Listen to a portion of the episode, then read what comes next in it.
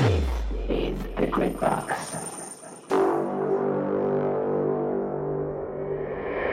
in every radio installation is the vacuum tube.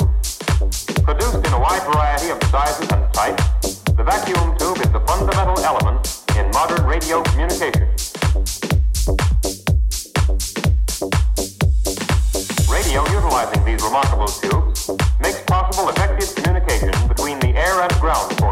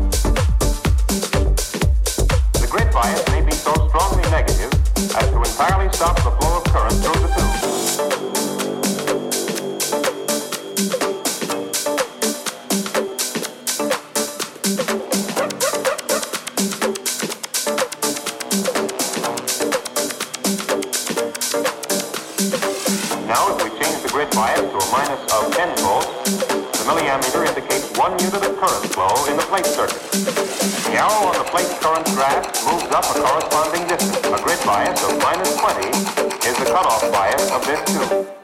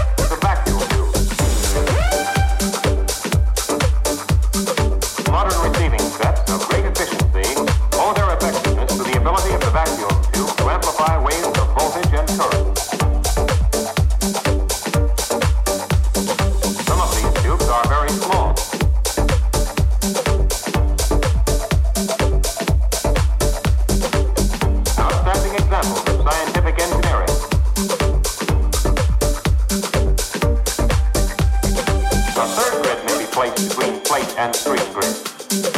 This grid is known as the suppressor grid. Electrons flow freely through all three grids, but the paths of secondary emission are shortened by the negative suppressor grid.